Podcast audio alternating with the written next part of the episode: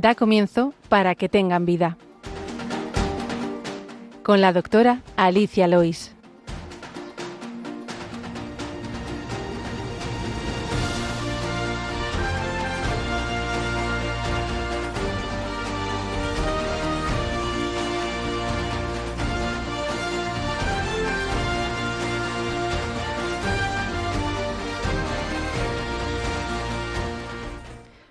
Días, feliz año nuevo, feliz Navidad, sobre todo a los oyentes de Radio María.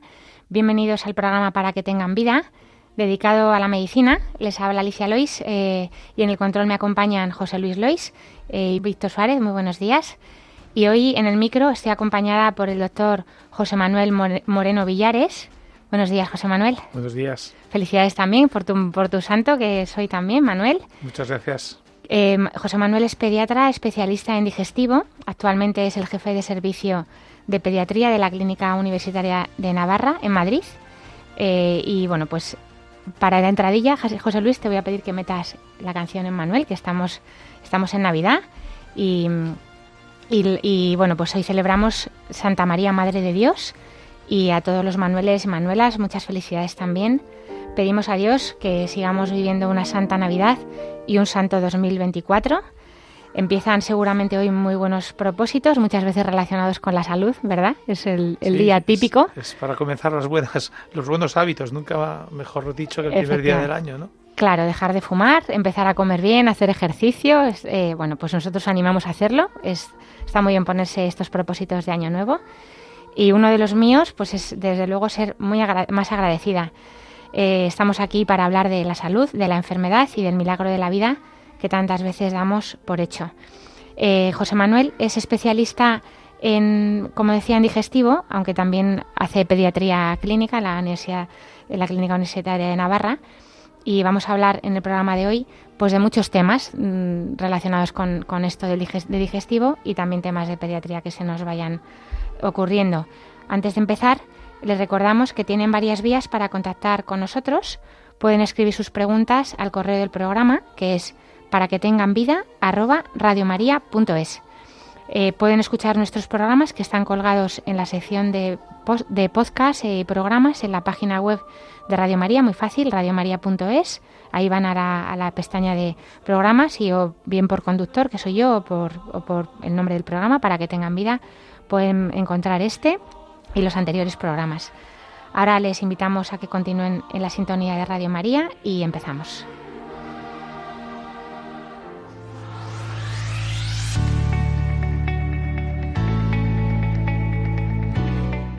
El problema médico de hoy.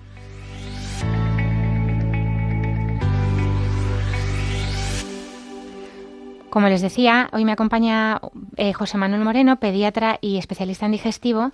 Entonces voy a aprovechar para que nos cuente pues lo que ves habitualmente en la consulta, tantas veces eh, problemas digestivos, también en la consulta de atención primaria en pediatría es muy frecuente. Así que tú me vas contando porque hay muchísimas cosas que nos puede llevar el tiempo que queramos, porque es verdad que, que es un disfrute hablar de esto y también por lo que piensas que puede ayudar más a los padres en los problemas que se plantean habitualmente.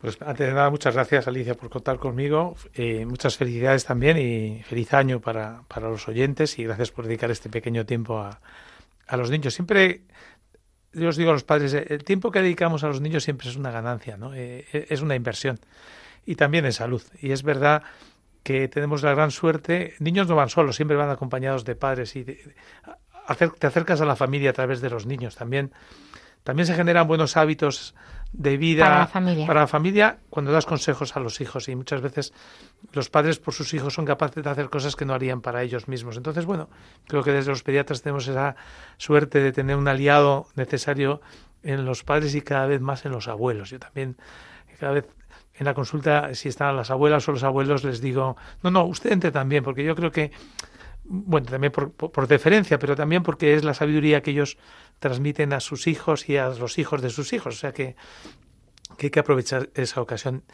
Y como comentabas, Alicia, es muy frecuente, eh, el motivo de consulta que tiene que ver con problemas digestivos es muy frecuente en pediatría. Tanto como uno de cada tres o cada cuatro niños o vienen porque tienen problemas para ir al baño, o que comen mal, o que piensan eh, sobre todo en los niños más mayores, que algunos de los síntomas que tienen tienen que ver con que algún alimento les siente mal. Y esto cada vez, y probablemente vosotros también, las médicos que os dedicáis a la medicina de adulto, lo veis, ¿no? Hay una especie de sobreinterpretación de intentar explicar lo que me pasa por aquello que he comido y que quizá no me sienta tan bien, ¿no? Entonces, pues, pues eh, yo creo que es un tema muy, muy interesante de, de hablar, ¿no? Sí, porque la comida es verdad que el, el tema alimentario, y, además es que se nos había ocurrido, pues es un, es un día muy, muy, muy apropiado, porque las Navidades es un momento de mucha alimentación, mucha comida, a veces un poco desajustada. Pero es verdad que la comida, eh, hay una cultura alrededor de ella muy grande y, y muchas patologías se relacionan con la comida sin tener ningún sentido, ¿no? Pues por cultura o por otros motivos. O sea, mira, Alexa, también que me hagas esta consideración, porque yo creo que hablamos muchas veces de lo que hay en el plato y no de dónde y con quién comemos. Es decir, que comer es mucho más Un arte. que solamente ingerir alimentos o nutrirse. y, y sobre todo en nuestra forma de vivir, en nuestra cultura, que es nos relacionamos en torno a los platos. ¿no? Y una de las cosas que hemos perdido y que ayudan a explicar muchos de los síntomas es, y yo les pregunto a los padres, ¿cuántas veces coméis todos juntos en casa? ¿no? Y a lo mejor más que un consejo sobre lo que tienen que comer es sentaros a comer cuatro o cinco veces a la semana todos juntos. Sobre todo si son hijos adolescentes. Los hijos adolescentes sabe muy bien qué es lo sano, no lo no sano. Eso no, y, y se lo puedes contar cien veces. Es mucho más práctico que, que digas, no digas nada, sentaros hablar de otras cosas que no sean la comida, que te cuenten qué hacen. Y, curiosamente o no tan curiosamente, las familias que comen más veces juntos tienen hijos con menos problemas, sobre todo adolescentes que tienen menos problemas de sobrepeso, de, de conductas adictivas, etcétera. Es decir, que compartir alrededor de la mesa tiene mucho valor. Y hay, que recuperar, no hablar tanto de los alimentos ni de, oye, ¿comes solo? ¿Comes delante de la televisión? Te sientas en la mesa, le dedicas tiempo, has apagado el móvil, has apagado la televisión, mucho más que has comido el primer plato, que hay en el primer plato, que hay en el segundo plato, que hay de postre, ¿no? Que también hay que cuidarlo, pero los entornos. Entonces, una quizá de las causas que por qué no hemos sido eficaces en el manejo, la prevención del sobrepeso y la obesidad en la infancia y en porque a lo mejor nos hemos centrado solamente en una, una parte muy pequeña que es eso, el plato, y hemos olvidado el entorno y hemos olvidado la actividad física y hemos olvidado que hay que dormir unas horas suficientes y cada vez más, y eso es un tema de preocupación social, en qué ocupan el tiempo libre nuestros niños, ¿no? Eh, ya no juegan como jugábamos nosotros alrededor de casa, en el patio, en bueno, en la calle, ¿no? Y eso cambia mucho la forma de vivir y, por tanto, eh, influye en la forma de enfermar y de, o de estar sano, ¿no? Porque me, me hablabas de, la, de las intolerancias también, de alimentos que creo que esto me sienta mal. Mm, a mí me han llegado a consultar porque a alguien le suenan las tripas. Digo, pues que es, es normal que te suenen las tripas siempre, los intestinos se están moviendo siempre. No, lo raro es que no se muevan, esa es la patología. ¿no? Eh, creo que tienes razón. O sea, en la medida que Claro, estamos muy focalizados eh, en nosotros, también en la corporalidad y, hay que entender, sobre todo en el niño más mayor, en el adolescente, que su cuerpo cambia, se explora mucho. ¿no? No, le gustaría tener una explicación de por qué le pasan las cosas, por qué cambia su forma física, su forma, por qué le suenan las tripas, por qué nota que la comida sube. Y, y si no le damos una explicación y quitamos preocupación, acaban enganchados en esa, en esa, eh, en esa cuestión, ¿no? Y muchas veces eh, la insistencia de, a veces de los padres sobre hechos normales todavía genera más preocupación. Si tú le preguntas a alguien que le ves fenomenal, ¿te duele algo? Pues, y tú piensas, a lo mejor te duele algo y no, no eras consciente. Y eso, en, en alguien como es una persona en formación, como es un niño, como es un adolescente, le, le, genera, a lo mejor lo normal es que tenga que decir, sí, sí, me duele, ¿no? Es decir, y has puesto encima de la mesa algo que es normal y que se convierte al centrar el problema en un problema. ¿no? Entonces yo creo que gran parte de esa, de esa situación que vivimos sobre las intolerancias es que ponemos encima o focalizamos en algo que no tiene tanta trascendencia, que son algunos síntomas menores, que es que a veces te sientas lleno o que a veces eh, notas que te sube un poquito la comida o que tienes gases y le das un valor muy superior al que realmente tiene. ¿no? Entonces empiezas a hacer esas elucubraciones esto me ha pasado porque he comido tal, he dejado de comer igual. Y como hay mucho ruido ambiental, personajes famosos que modifican su dieta y que les va la vida muy bien y entonces se traduce, ah, o sea que si me quito esto y me quito el otro voy a ser como Djokovic, por ejemplo. Pues no, tienes que dedicarle muchas horas de entrenamiento y tienes que tener unas actitudes.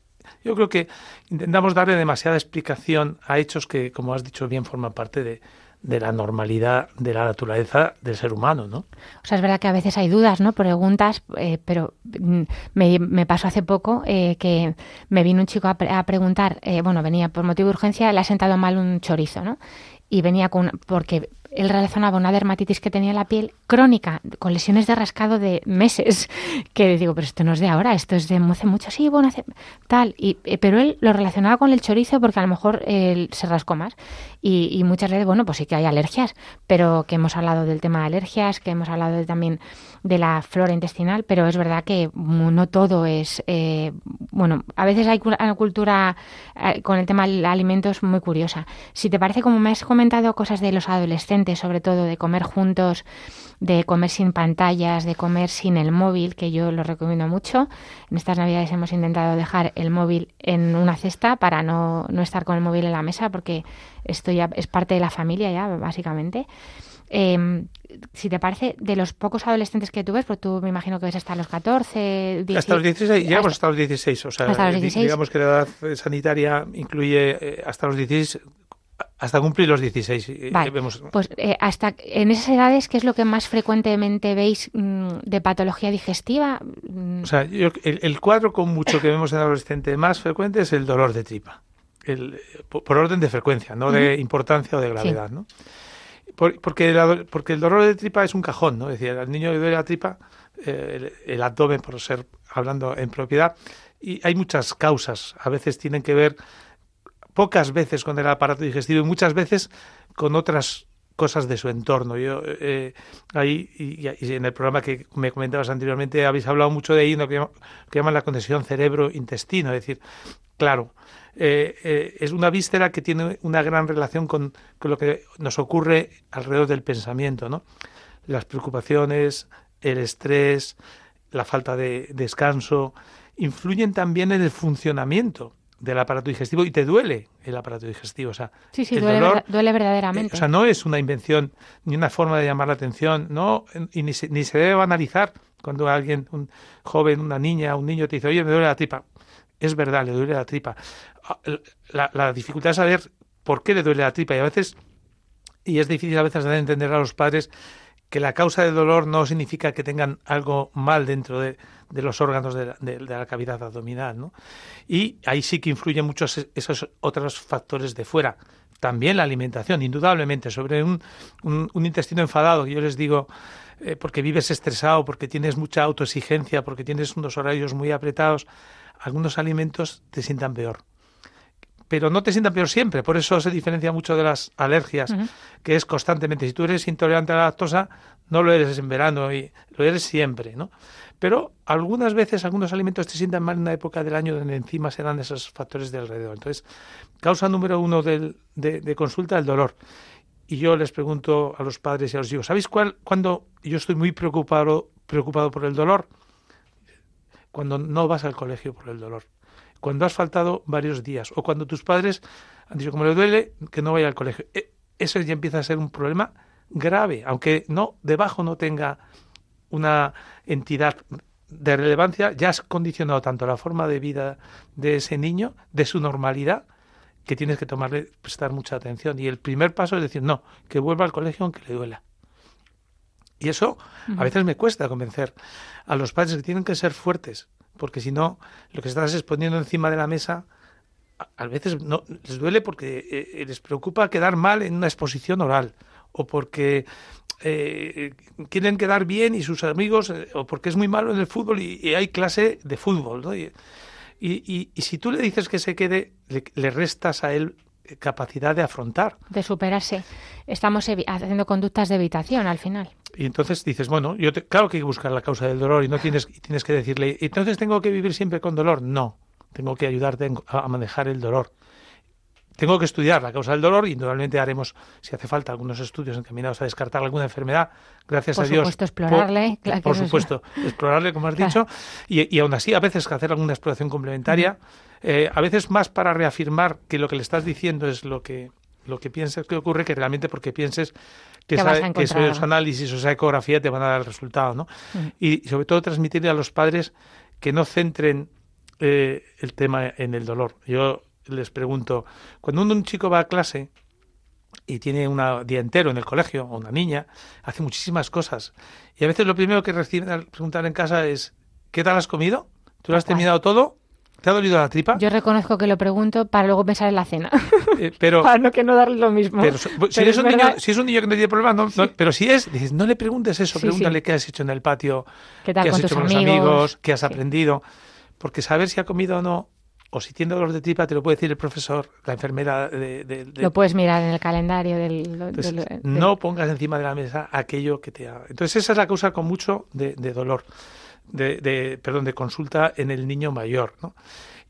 En un pequeño porcentaje, pero siempre preocupante y sobre todo pensando en, en las adolescentes femeninas, pero también a veces en chicos, son los trastornos de la conducta alimentaria. Ese niño o esa niña que de repente ha cambiado sus hábitos, que dice, oye, ya no, no quiero comer carne, me he hecho vegetariano, ¿no? he dejado de hacer, eh, no, me- y encima se acompaña de pérdida de peso y de algunas conductas así que te, que te preocupan, ¿no? Oye, pues eh, bueno, ya no quiere salir tanto, eh, ha perdido peso, eh, ya no quiere algunos alimentos que antes le gustaban muchísimo. Bueno, preocu- eh, una llamada de atención, consultar con el, con el pediatra o con el médico Sí, de familia. quiere comer ¿no? solo. o- Bueno, esas cosas tenerlas siempre en la cabeza, ¿no? Como mucho. Y luego, gracias a Dios, otras enfermedades que sí que pueden presentarse en la edad infantil, como la enfermedad inflamatoria intestinal o el debut de una celiaquía, son mucho menos frecuentes. Son más graves, pero mucho menos frecuentes. Claro, en este caso, con lo que tú dices, muchas veces hacemos alguna prueba complementaria, incluso también en adultos, porque puede la- una celiaquía debutar En cualquier edad. en cualquier supuesto, edad sí, y sí. si hay un dolor, una diarrea crónica, una pérdida de peso, anemia, pues lo vamos a mirar, claro está. Pero, pero es verdad que lo más frecuente es lo más frecuente en medicina. Eso es, sí. o sea, no tenemos que. Antes decíamos, bueno, llegaremos al diagnóstico después de, De haber descarte. descartado. Y dices, no, No. no. Eh, la historia y la exploración te tienen que orientar mucho, ¿no? Yo les digo a los padres y, y- y a los chicos, y lo entienden, mira, muchas veces los, los chicos, eh, los jóvenes sois mucho más transparentes de lo que pensáis, porque vuestro cuerpo habla por vosotros. Lo que tú no eres capaz por tu experiencia, por tu forma de tu, tu experiencia vital de transmitir, eh, te- lo dice tu cuerpo. Tu cuerpo dice, oye, me duele la tripa, a lo mejor significa estoy cansado, estoy preocupado, eh, no quiero fallar. Tengo celos de mi hermanito, esto también pasa. Entonces, bueno, eh, preguntar mucho sobre ¿Cómo estás? cómo estás en casa, cómo van las cosas. Me decía ayer una madre que consultaba, fíjate, por un niño con dolor de tripa y en un momento de la, de la conversación me dijo, ah, no, he dicho, tenía una hermana que falleció hace cuatro años por un accidente de tráfico. Y desde entonces tiene una serie de síntomas. Dice, mira, e- ella misma, ella misma ha dado casi el diagnóstico, ¿no? Cómo ha, eh, ha relacionado por qué este que es un adolescente que se hace preguntas, le, le pasa algo tan dramático, en su historia que claro que le condiciona, sí, sí. Claro que sí. Mucho, dedicar tiempos, eh, tú lo sabes también bien. Aprendemos mucho de los silencios y tenemos que dejar tiempo en las consultas para que nos cuenten, ¿no? Sí, muchas veces preguntar, mm, bueno, los adultos es más fácil, pero los niños eh, pequeños se comunican con, a lo mejor hay que preguntarle más a los, a los padres, sí.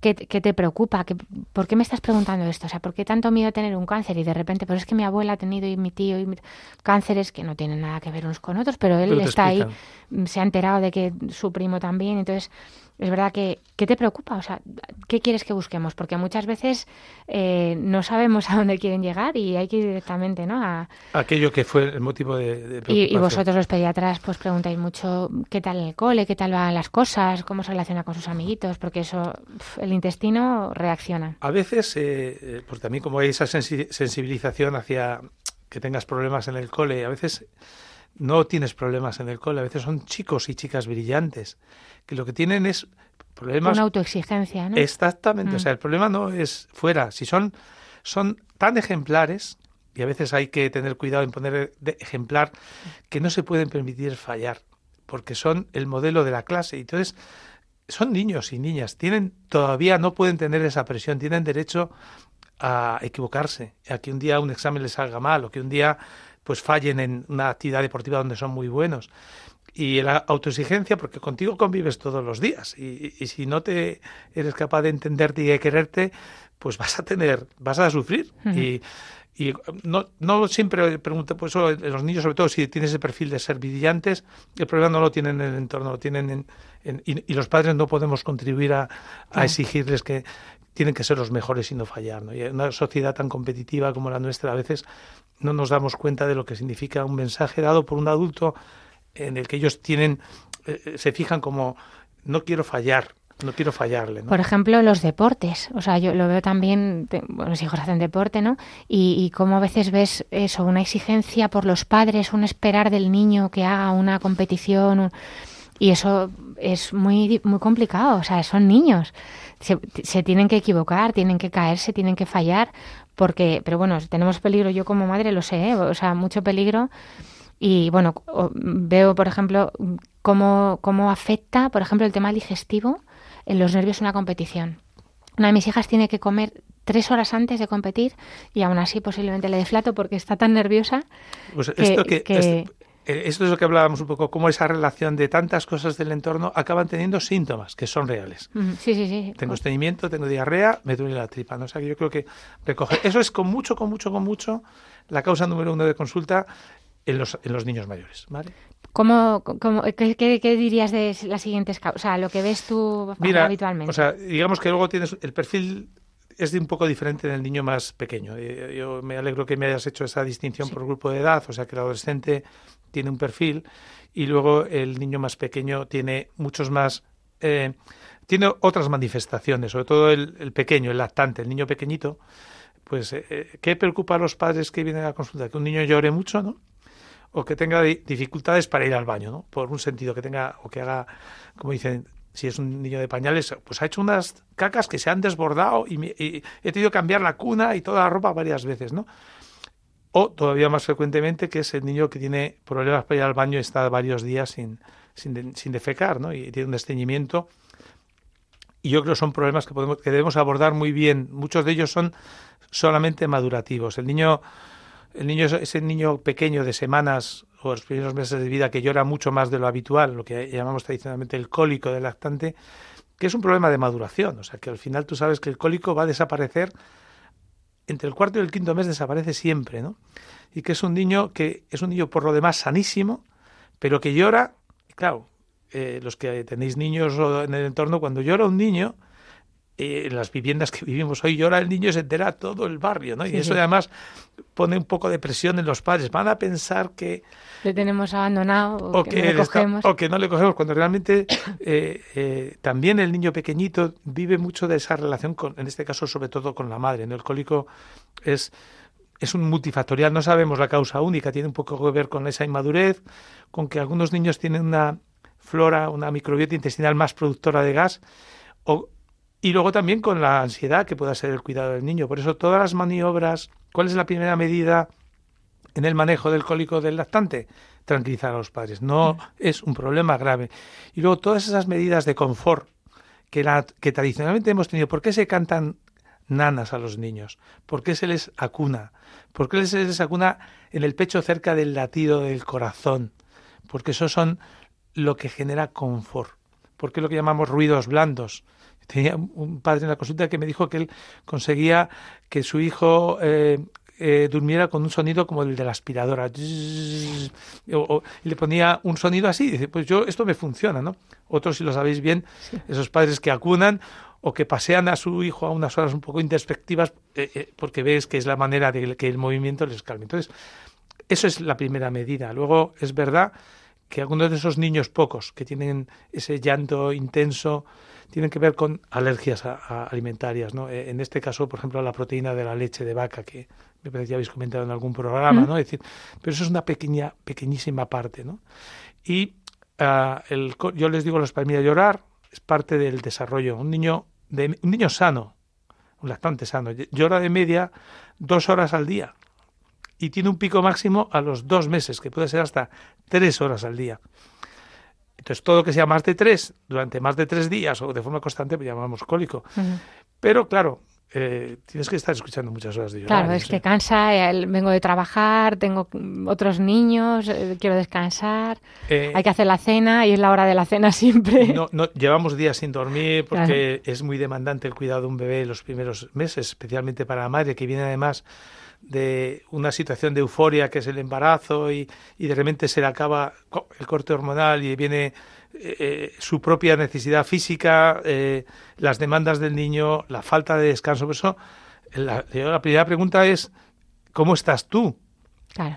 ¿Descansas suficientemente? Y le miro al padre, a la pareja, porque esa es la tarea del de, al lado, de decir, oye, tienes que garantizar que tu mujer duerma eh, suficientes horas o descanse. Búscate la forma que sea. ¿no? Yo creo Que, que, esa es la, la, parte que sí que es más... El, ese es de los pequeñitos la, la, parte más importante. Pero el cólico no aparece en la primera semana. Si un niño llora mucho la primera semana, a lo mejor es que no come suficiente. O sea, ganancia de peso adecuada en las dos primeras semanas. A partir de entonces, cólico de lactante como causa número uno o esos niños que también comentábamos antes de entrar al micro, que esos niños que tienen una especie de dificultad para entender que cuando quieren hacer caca hay que apretar en un lado y relajar en el otro. Eso lo llamamos la disquecia del lactante, que también es un problema de aprendizaje y que poco a poco se consigue regular, ¿no? Pero mandamos muchos ánimos a los padres. Sí, o sea, eh, es una, tarea preciosa. Y que no desesperen, que, no, desesperen, que, no desesperen. Que pasará, que pasará. Que pasará y que ellos que, y lo recordarán eh, toda la vida, pero no, no, no, tiene más trascendencia. La verdad es que tenemos la suerte de tener las revisiones pediátricas que van a ver precisamente las enfermeras, los, los, enfermeros, los pediatras, que todo va bien, que todo está en orden, que va creciendo, que eso sería lo, lo más grave, como decías, que haya un... Que no haya un crecimiento adecuado. eso es una buena señal de salud siempre. Y, y, efectivamente, y todo lo demás, pues bueno, es paciencia, mucha paciencia, mucho, mucho cariño, mucho amor, cogerles mucho. Yo descubrí este, el, el fular este que te pones enrollado así a tu cuerpo, bueno, la mochilita típica, ¿no? Eh, como un tratamiento para los cólicos, mm, tenerle mucho en brazos al niño no pasa nada, no se malacostumbran, al revés, le viene bien para su cabecita cuando están también planitas y todo eso. Porque hay que cogerles, eso se ha hecho siempre y no se les malacostumbra. Están bien hechos, estamos hechos así para estar en brazos de nuestros padres y bueno, salvo que hay que descansar, pero eso te permite también tener las manos un poco más libres, o sea que es, es un, bueno, si se puede, es un buen regalo para pedir a los reyes. Yo, yo estoy contigo, o sea, yo creo que no pasa nada, un temor al malcriar, eso viene luego. No, eso viene no toca ahora. Luego, si quieres... Sí, es, es, verdad que nos da mucho miedo malcriar a los bebés que, que, no se y luego Y luego se les da el móvil a los 10 años. O sea, el, tú no le malcrías si le dedicas tiempo, incluso físico, en esos primeros meses de vida. Si quieres, luego comentamos. Todo ese tiempo bien ganado. Llegamos al, eh, al Ecuador del programa y estamos en tiempo de Navidad. Y como, bueno, pues como decía Albert Einstein, que hay dos formas de ver la vida. Una es creer que no existen milagros y la otra es creer que todo es un milagro. Bueno, pues verdaderamente Radio María, José Manuel, es un milagro, que se sostiene con las aportaciones de los oyentes y el trabajo de muchos voluntarios como, como tú, como yo y como los que están ahí en el control, que, bueno, pues que, que, encantados de trabajar para la Virgen. Pero bueno, es un tiempo, esta campaña de Navidad importante, porque siempre nos ayuda mucho eh, para que María pueda seguir funcionando. Escuchamos al Padre Luis Fernando de Prada, director de Radio María España.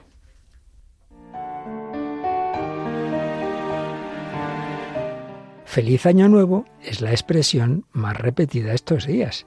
Nosotros también la decimos, pero la acompañamos con la oración, pidiendo al Señor que conceda a todos los hombres sus mejores bendiciones y con el recuerdo de las palabras de Cristo, mayor felicidad hay en dar que en recibir. Por ello, busquemos hacer feliz este año a los que nos rodean y será el mejor modo de ser también nosotros más felices. Un nuevo año además para anunciar a Cristo, Rey eterno, el único que puede darnos la verdadera alegría y paz en este mundo y la vida eterna en el otro. Un anuncio que es la razón de la existencia de Radio María, que este mes de enero celebra las bodas de plata de su presencia en España Ayúdanos a seguir haciéndolo muchos años más. Puedes informarte de cómo colaborar llamando al 91 822 8010 o entrando en nuestra página web radiomaria.es. Radio María, la radio que cada año cambia vidas y las llena de alegría.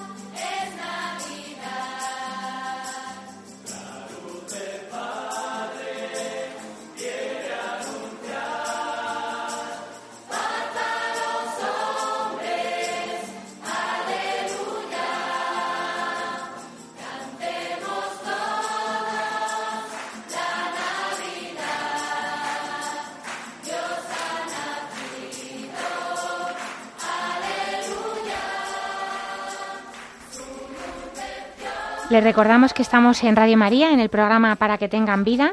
Hoy me acompaña José Manuel Moreno Villares, pediatra, médico digestivo pediátrico. Eh, estamos hablando de problemas digestivos en los niños, en los adolescentes. Y estábamos escuchando, que no lo he dicho, después del audio del, padre Luis Fernando, al coro de San Germán, pues en este cántico a la Navidad que estamos celebrando en estos días. Eh, antes de seguir con las siguientes patologías digestivas, me gustaría mencionar pues, un libro que me acaba de regalar José Manuel, que agradezco muchísimo, que no me he leído, pero me leeré, por supuesto, que se llama Hijos a la Carta, Diagnóstico Prenatal y Eugenesia Infantil. Por si a alguien lo, le interesa, pues eh, lo puede encontrar. Hijos a la Carta, ¿no? Pues hablando sobre todo este tema de pues la decisión de elegir a los hijos antes de nacer según bueno pues según vengan con enfermedades o sean sanos no pues la verdad es que es un, es un tema muy, muy interesante para que le guste. Muchísimas gracias, José Manuel. Muchas gracias a ti. Hemos hablado en la primera parte del programa de bueno, pues intolerancias, cólicos del lactante, también eh, bueno, pues hábitos de alimentación y ahora vamos a seguir con otros problemas digestivos frecuentes que si quieres, bueno, pues eh, hemos hablado del cólico también. Eh, si quieres hablamos un poquito del estreñimiento que también es muy importante y preocupación también para los padres, siendo un problema leve, pero... pero es frecuente, como acabas de decir, es, eh, es de eso de uno de que, uno de cada cuatro niños de la consulta, de los niños, no del adolescente, del niño más pequeño, eh, consulta por problemas para ir al baño. Y, y es, es un, eh, o sea, el, el, hábito de ir al baño, la defecación, es un aprendizaje también. Y si el aprendizaje no se realiza bien, pues tenemos un problema que, es muy limitante. Eh, el, última parte de ese espectro es, es ese niño que se le escapa la caca, eh, que tiene siempre manchado eh, la ropa interior, que los otros compañeros no quieren estar con él porque huele mal. Cuando llegamos ahí, que es ese niño de 6, 7 años, ya tenemos un problema de mucho tiempo de evolución y y, ya tiene repercusiones sobre eh, la autoestima, eh, la capacidad de, socializar, ¿no? Porque es algo que les limita mucho. Hay que trabajar mucho antes. Cuando ya llega la consulta, mm. así ya a veces ya no es solamente el consejo del pediatra o del gastroenterólogo. Hay que, tengo que buscar el apoyo del psicólogo para, para que trabaje esa parte que ha perdido, ¿no? El estreñimiento tiene varios periodos en que se puede presentar y eso es bueno explicárselo a los padres. Mire, el primer periodo o sea, la frecuencia, quizá a lo mejor valga la pena decir, pero ¿cuánto de frecuente hay que ir al baño? ¿Cuál es la normalidad? ¿Cuándo es estreñimiento? ¿Cuánto es estreñimiento? Yo creo que, porque eso genera... Eh, y no hay una definición del todo en el que todo el mundo esté de acuerdo, ¿no? digamos que cada uno sabe muy bien sobre sí mismo cuál es su ritmo intestinal. Y eso es lo que, digamos, el patrón de normalidad. Eh, en un adulto dice, yo voy dos veces al día, una vez cada dos días, ese es tu patrón y no tiene problema. ¿no? En el niño consideramos estreñimiento por llegar a una. cuando pasa más de tres días sin ir al baño, o cuando cada vez que va es una deposición tan grande que dicen los, los libros que atasca el inodoro o que le produce mucho dolor. O sea que esas tres, tres condiciones es poco frecuente o muy abundante o dolorosa, explicarían el estreñimiento. Y hay dos etapas donde es donde debuta, ¿no? Una es la transición del niño que está lactando a introducir la alimentación complementaria. Ahí es un periodo, seis meses, siete meses, donde se puede presentar y tiene sentido, sobre todo si está con lactancia materna. Los niños con lactancia materna tienen generalmente los los papás lo cuentan muy bien, tienen unas heces, unas deposiciones que son como mostaza o como oro, ¿no? a, veces es una cada varios días, pero siempre es líquida, es no dolorosa. Eh, claro, la alimentación que está recibiendo hasta entonces es solo líquida, mucha cantidad de líquido, la leche al final, al cabo es 85% agua, ¿no? Y dejas de tomar esa cantidad de líquido e introduces alimentos sólidos, pues, bien sean puré o alimentos sólidos, y la cantidad de agua que recibes es menos. Y por tanto, y además recibes fibra, o sea que haces unas deposiciones más, más compactas. Entonces, primera eh, consejo que beban que ofrecerles al menos agua cuando empiezas a introducir alimentos en la, en la, en la, en la dieta distintos de solo leche ¿no? y ahí se pueden estreñir entonces hay que estar muy pendiente de que no sea una deposición dolorosa desde luego nunca debe haber sangre en las heces. Eso es una señal de que, eh, de que ahí ha sufrido la zona del ano ¿no? en, la, pérdida. ¿no? Y, y la otra eh, periodo de máxima incidencia es la retirada del pañal. ¿Por qué? Porque, claro, eh, hasta entonces el niño, ¿cómo hace? Pues hace el pañal tumbado. Claro, cuando quiere. Cuando quiere. Y la posición fisiológica para ir al baño es en cuclillas. Y eso significa cosas que no hacemos. Los, los váteres en general, los inodoros son altos. Los niños o les cuelgan los pies o se cuelan dentro. Y esa no es una postura lógica para la defecación. La postura de nuestros ancestros de ponerse en cuclillas cuando no había inodoros ibas al, o estás en el campo, esa es la postura más sencilla que facilita la evacuación. Entonces, primero buscar un sitio donde el niño pueda sentirse cómodo que pueda apoyar los pies. Es verdad que ahora tenemos ya pues muchos dispositivos que son pequeños, como antes era el original, pues ahora tendrá un patito, como quieras, ¿no? O tiene un adaptador y ponerle un, una, un azador, un azador, efectivamente, para que los pies estén apoyados. Y luego eh, acompañarles. Ellos tienen miedo, ¿no? Algunas veces hubo una temporada gracias a Dios se quitó aquel anuncio donde salían unos bichos del váter y había un, había un era un, era un producto para, ah, la limpieza. Sí, sí, sí, ya me acuerdo. Y si un niño veía que salían de aquellas cosas de ahí, veía ese, lo que no quería ir al baño, que tenía muchísimo miedo de que salieran de aquellos gérmenes que, eran mutantes. visibles. Entonces, bueno, pues yo creo que también entender que a veces necesitan que tú le des la mano, sobre todo que vean que no pasa nada, que estén cómodos, que le das la mano y que él poco a poco no forzar nunca la, educación en la retirada del pañal de un niño que es inmaduro antes de los dos años. No, es que quiero que haga, oye, que no, que no es consciente todavía de que tiene necesidad. Va a ser, es que me lo pide cuando ya se lo ha hecho. Bueno, y significa ya es consciente. Ya se da cuenta que está ahí, claro. Ahí estamos. Bueno, pues ahora tienes solamente cambiar los tiempos. Ya, ya lo tienes hecho gran parte de la inversión. Es, ahora te, te lo irá diciendo. Entonces, bueno, esos hábitos reforzarlos mucho, porque si somos estreñidos ahí y ese niño que, que tú ves que se esconde, que se pone de pie, que está inquieto, que cruza las piernas. Para impedir la, deposición. Eso, eh, ahí ya tenemos un problema que tenemos que ayudar a, bueno, pues pedir consulta, por supuesto, al profesional, ver un poquito los hábitos de la, de la dieta, pero cuando tenemos un atasco, yo les digo, cuando tienes un atasco, cuando tú tienes la cañería atascada no se arregla porque le eches fibra, se atasca más. Eso está bien para prevenir el atasco. Cuando tienes un niño que ya tiene una impactación, no se arregla porque le pongamos más fruta o más verdura. Antes hemos de resolver que las deposiciones sean más blandas. Una vez que ya tienes el hábito, sí que la dieta ayuda a, que esto, a que, a que tengas un ritmo regular. Si consumen una cantidad de lácteos muy grande, también disminuirla. Es mejor a veces los lácteos fermentados que, la leche en esa, en esa situación del niño que tiene problemas para ir al baño.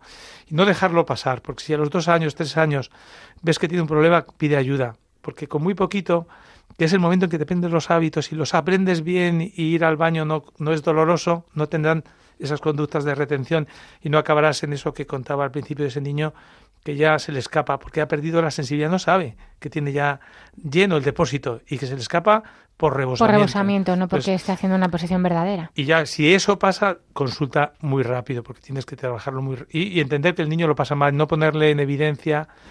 Ese niño que también tiene problemas a veces con, con, ir al baño, también tiene a veces problemas con escapes de orina porque al final la proximidad de las dos vías está tan cerca que a veces retienen mucho el pis porque no se les escape la caca. ¿no? Entonces, bueno, todo esto pedir consejo al profesional, sin duda. Sin duda, ni adelantarlo mucho, pero tampoco retrasar mucho la quita del pañal. Pues comentábamos antes cuando veníamos de camino, a veces por comodidad dice, esto es fácil, no, es que es que se despierta, es que nunca se despierta seco, dice, claro, agustito caliente con una cosa ahí que no tienes ningún estímulo para... Con el tema del pis, ¿no? Con el, con el tema del pis. Y que va mucho en relación también con el tema de la mm, deposición. Entonces, animar a ese niño es, es como a los niños cuando van a, los llevas a aprender a nadar, en un momento determinado les tienes que empujar al agua. Claro, sabiendo que hay algún escape y hay que limpiar, seguro que va a haber. Y sabes que... Hay que arriesgarse. Eso, que le vas a mandar a... la piscina le empujas cuando ya sabes que él se maneja, pero nunca se quitaría en el manguito. Los, hay un paso que tienes que saltar y, en estos hábitos muy importante, si no luego tendrás problemas y eso luego cuesta mucho, sí. Claro, bueno, pues el tema del estreñimiento que es bastante fácil encontrar las dietas también. En la Asociación Española de Pediatría yo creo que en la página web también pueden encontrar dietas, pero lo que yo creo que hay que reforzar más, lo que dices, es los hábitos. Es enseñar, que, no vienes aprendido. Mucha paciencia a los padres, los abuelos y, los niños saber que tienen sus tiempos y estamos bien hechos. Cada uno también su ritmo, porque no todos los niños son iguales. No todos los niños son iguales. Eh, eh, es cierto que hay momentos del día, y todos sabemos que, que siempre hay que tienes movimientos intestinales, que es después de las comidas. Claro, es más las fácil. es más fácil. Entonces, Aprovecharlos. aprovechar, preservar un poquito de tiempo y a veces les, es- les oye, deprisa que Venga, tenemos que ir al corriendo a cole, casa, al cole, claro. eh, o deprisa que te tienes que bañar. Sí, Bueno. es verdad. Yo recomiendo también mucho eso, ir con tiempo a las cosas, porque eh, ellos necesitan sus tiempos para comer. Mm, Otros, unos desayunamos un café y ya nos vale, otros necesitan su tiempo para masticar tranquilamente y no les podemos achuchar con nuestras prisas, ¿no? Porque vamos nosotros estresados y lo mismo, es verdad. Hay muchos niños que después del reflejo gastrocólico o ortocólico de, de levantarse y desayunar, además las dos cosas ayudan, es que es un momento. De hecho, lo, lo pasa también en adultos, eh, que es el momento y muchos problemas de estreñimiento en adultos vienen porque no le dedicamos el tiempo necesario. Niños es exactamente igual. Yo creo que hay que respetar los ritmos que te dice tu propio cuerpo. Escúchale. Dice, escucha tu cuerpo. Y hazle caso, claro. Sí, sí, sí. Otro tema eh, importante que preocupa mucho porque, bueno, porque pensamos que puede no alimentarse bien el niño es el tema del reflujo y los vómitos. También eh, eh, es- me alegro que me, que me comentes esto, Alicia, porque es verdad que es un, síntoma frecuente, sobre todo el primer año de vida. Digamos que cuando un niño vomita por encima del año de vida, mm, ya es una patología que debe ser muy enfocada al gastroenterólogo, ¿vale? El del primer año quizá es más del pediatra, ¿no? Todos, todos los niños re- regurgitan alguna vez al día. Todos los niños echan algo de comida eh, en el primer año. Alguna bocanada estas de leche bocanada. que se nos que me va a manchar tal. Todos. Lo que pasa es que hay un porcentaje de niños que lo hacen varias veces al día, ¿no? Y ese es el que genera problemas, ¿no? Eh, y también hay como sus tiempos. O sea, que digamos esto es mucho más frecuente en los seis primeros meses. Les digo a los padres, cuando te vas librando del cólico, te va llegando la regurgitación o el reflujo, ¿no? Porque es verdad que refluyes más o regurgitas más o vomitas más en la medida que tomas una cantidad mayor. Es decir, cuando el niño va tomando un poco más cantidad y sobre todo el alimento que toma es leche solo, que es la parte de lactancia, que es cuatro o sexto mes, pues es cuando, si lo, tengo una botella que está llena, la tumbo y tengo un poco de inmadurez, pues cuando el sal- sale por la boca, ¿no? Es la, la bocanada. Entonces, un niño que crece bien, que tiene un desarrollo psicomotor normal, que no tiene que esa regurgitación o ese vómito no se acompaña de malestar ni de dolor, eso podemos con- considerar que es parte de su maduración y no hay que darle ninguna relevancia. Los americanos lo llaman happy spiter, que es el, el regurgitador feliz, ese niño que está sonriendo Con y, la le, y lechita. le va cayendo leche por el bo- borde de la... Y luego hay un pequeño porcentaje de niños que se acompaña de verdadero disconfort, ¿no? Mm. Claro, el disconfort es algo muy interpretable por los padres, depende mucho también cómo lo vivan, eso también hace que el profesional tome medidas más o menos agresivas a la hora de tratar, ¿no? Y luego ese, ese re- reflujo, esas regurgitaciones tienen que ir desapareciendo, mejorando a partir del sexto mes y a partir del año de haber desaparecido por completo. Muchas veces asociamos ese, esa- ese, esa- signo, que es la regurgitación, a lo que nos pasa, al dolor que sentimos los adu- los adultos cuando tenemos reflujo. Y no es equiparable. No, no, no necesariamente es, es que yo cuando me pasa eso lo paso fatal, mi hijo estará en la misma situación. En todo caso, consulta al profesional. Tranquilo. Ni, los ni la leche materna es tan gastroerosiva como Eso los es. alimentos que nosotros podamos tomar. Eso es. Y luego Claro. pensar a veces, todavía existe, es un término poco clínico, el empacho. Porque a veces es el niño que fue un cumpleaños que se tomó la intemerata de cosas y que al día siguiente tenía dolor de tripa y vomitaba. Y vomitó varias veces, porque además Está bien hecho. está bien hecho. Y hay niños, como hay adultos, son vomitadores fáciles, que, que si están con mocos y un catarro, ese que vomitó de pequeñito y se le curó, cuando se acatarra a lo mejor vuelve a tener más vómitos y tiene una facilidad mayor. También es transitorio y no tiene más, más relevancia. Yo creo que, vuelvo a decir, cuando se prolonga en un niño un poquito más mayor, merece la pena estudiarlo. Sí, pues nada, un poquito diferenciar el reflujo normal del, del o sea, el- la regurgitación normal Sí. de la inmadurez de, de estos vómitos que ya hay que preguntar. Y luego, pues ya si quieres para terminar un poco, si, antes de que si se me ocurre algo más, que hay un montón de temas, pero bueno, quizá lo que más mm, que se cronificará, con- o sea, porque es una enfermedad crónica, la enfermedad celíaca que tiene origen, bueno, el problema es el- una intolerancia, una alergia a una proteína que está pues en algunos alimentos, que nos comentas un poquito pues cómo hacéis para el diagnóstico, el seguimiento. Es verdad que de- dentro de las hemos hablado casi todo lo que hemos hablado en la mañana ha sido mucho es patología muy funcional, Funcional. es decir, que tiene o que ver con la maduración en el niño pequeño o con otras situaciones o otros hechos del entorno en el niño más mayor, pero es verdad que también los niños tienen, tienen enfermedades y pueden enfermedades que son crónicas y enfermedades para toda la vida. Y la más frecuente desde el punto de vista digestivo es la enfermedad celíaca. Aproximadamente uno de cada 100 o 150 personas es celíaco, también niños. Y el debut generalmente es en la edad infantil, en los primeros años de vida. Hablábamos también, puedes debutar, en, pueden, no debutar, te pueden diagnosticar en cualquier edad de la vida, pero es verdad que la edad de mayor frecuencia es la, la edad infantil. Y antes pensaba, o, ese equivocado pensamiento, de decir, bueno, es un niño que tiene mucha diarrea y que no gana peso. No necesariamente. La enfermedad celíaca puede debutar de muchas maneras. Puede, esa es la forma clásica, ese niño que iba bien en un momento determinado y que a partir de ocho meses, nueve meses, diez meses, once meses, empieza a no ganar bien y tener unas deposiciones que son distintas. Es la forma clásica de la celiaquía, pero también hay veces que son desteñimientos, o sea, esas deposiciones tan pastosas es una forma de debutar, ¿no? O a niños que debutan como un niño que no crece bien, ¿no? que su crecimiento no es el esperado al potencial genético de sus padres. O algunos niños que tienen anemia o déficit de hierro y no se sabe la causa. Es decir, que hay muchas formas de presentación de la celiaquía. La celiaquía, la ventaja que tiene es que se diagnostica, tiene pruebas diagnósticas, que es un simple análisis de sangre, te orienta mucho al diagnóstico.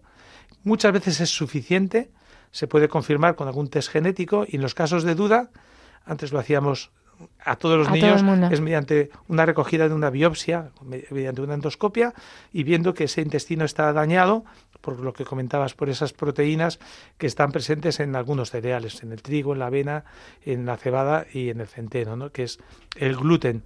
Pero también tenemos la gran suerte que tiene un tratamiento que es eficaz. Si yo retiro el gluten de la dieta, esta enfermedad se cura. Entonces, bueno, ese niño que tuviera esos síntomas, que su pediatra le orienta, el, propio pediatra de atención primaria, con las pruebas que tiene a su alcance, puede llegar a un diagnóstico de sospecha y algunas veces incluso de confirmación. Y una vez diagnosticado, pues es verdad que es un diagnóstico permanente.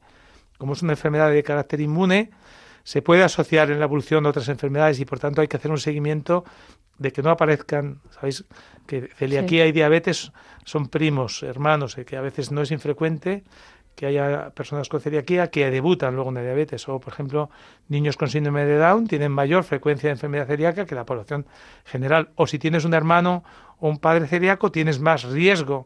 No necesariamente lo heredas, pero el riesgo sí que lo heredas. Entonces, hay una serie de circunstancias que te hacen de mayor riesgo y yo creo que lo, lo mejor es en esas situaciones seguir el consejo eh, de evaluación por parte del pediatra y una vez diagnosticado, pues controles del crecimiento como cualquier niño y periódicamente un control en este caso de análisis de sangre, en el que te permite ver si el seguimiento de la dieta es adecuado y si no tiene ninguna repercusión sobre los otros órganos que a veces se asocian a, problemas de la celiaquía. ¿no? Sí, es, cuando hablamos de la osteoporosis, bueno, ya esto te pilla a ti muy lejos porque... No, está bien escuchar la parte de adulto, porque a veces vosotros veis esa otra parte que claro, nosotros en, las, no vemos, en todas las malabsorciones, es verdad que la celiaquía, por suerte tenemos muchísimos, por lo menos en España, alimentos sin gluten que el etiquetado lo especifica y es muy fácil, entre comillas, vivir con la celiaquía, pero, pero bueno, también un poquito caro, eso sí hay que decirlo.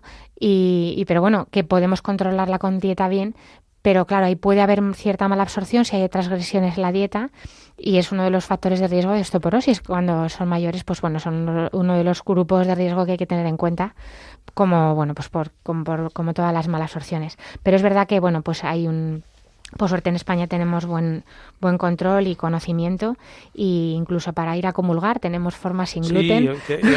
no, es infrecuente, cada vez ves más una última cola eh, al final, de los celíacos. Con, formas, que también es en esa, avance, gracias a Dios. En eso también yo creo que se ha sido muy sensible a entender eh, las necesidades de estas familias. No sé si quieres comentar alguna, alguna cosa más de, patología, porque es que el tiempo en la radio corre rápido. No, yo creo que casi todo lo que hemos hablado es muchos problemas se pueden prevenir y muchos se puede uno anticipar explicando bien a las familias el sentido de los síntomas, no, no, hacer patológicas situaciones normales. Entonces, con, con, con ese mensaje yo me quedaría contento. Es decir, hábitos saludables, que es comer en familia, comer juntos, eh, por donde empezábamos, tiempo de sueño suficiente, nuestros niños en España duermen poco, hacer ejercicio, por lo menos caminar todos juntos y además cuidar la dieta. Tenemos mucha variedad y mucha riqueza gastronómica en nuestro país, tenemos que aprovecharla. pues vamos a terminar ya eh, con esta canción que volvemos a escuchar, la del principio, este villancico de Manuel, que hoy es el Día de los Manueles, como decía a la entrada. Y como siempre, José Manuel, nosotros terminamos siempre con una oración que nos manda algún niño, así que si tienes alguno cerca también me lo puedes mandar. Eh, hoy nos la manda Laura, que tiene ocho años. Padre nuestro, te pedimos que el niño Jesús nazca en nuestros corazones para que podamos regalarle a otros el amor que tú nos muestras día a día. Amén.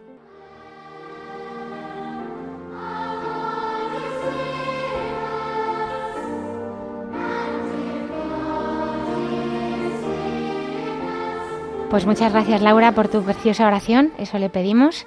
Y muchas gracias José Manuel Moreno Villares, pediatra especialista en digestivo. A lo mejor te hago llegar alguna pregunta de los oyentes porque a veces nos escriben. Encantado. Les, recuerdo el correo, pueden escribir sus preguntas al, al programa para que tengan vida arroba radiomaria.es, para que tengan vida, todo seguido, arroba radiomaria.es. Y también pueden escuchar nuestros programas que están colgados en la página web de Radio María en la sección de podcast. Este es para que tengan vida y pueden escuchar también los anteriores, mandárselo a vuestros amigos que estén preocupados por algún tema digestivo y también pues así eh, se comparte que, que, viene muy bien y muy agradecida de verdad por todo. Espero traerte para, para más veces, cuento contigo, ya aquí como voluntario Doy las gracias también en el control de sonido a Víctor Suárez y a José Luis Lois. Muchas gracias por vuestra ayuda y mm, nos volveremos a encontrar, si Dios quiere, eh, dentro de dos semanas. Muchas gracias a los oyentes, feliz año y feliz y santa Navidad.